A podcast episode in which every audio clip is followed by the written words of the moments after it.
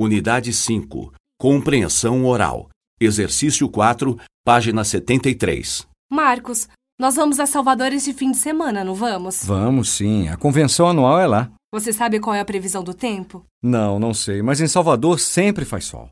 Não nos próximos dias. Amanhã chega uma frente fria e a previsão é de muita chuva e ventos fortes. Que azar. A convenção é num resort porque as pessoas querem ir à praia.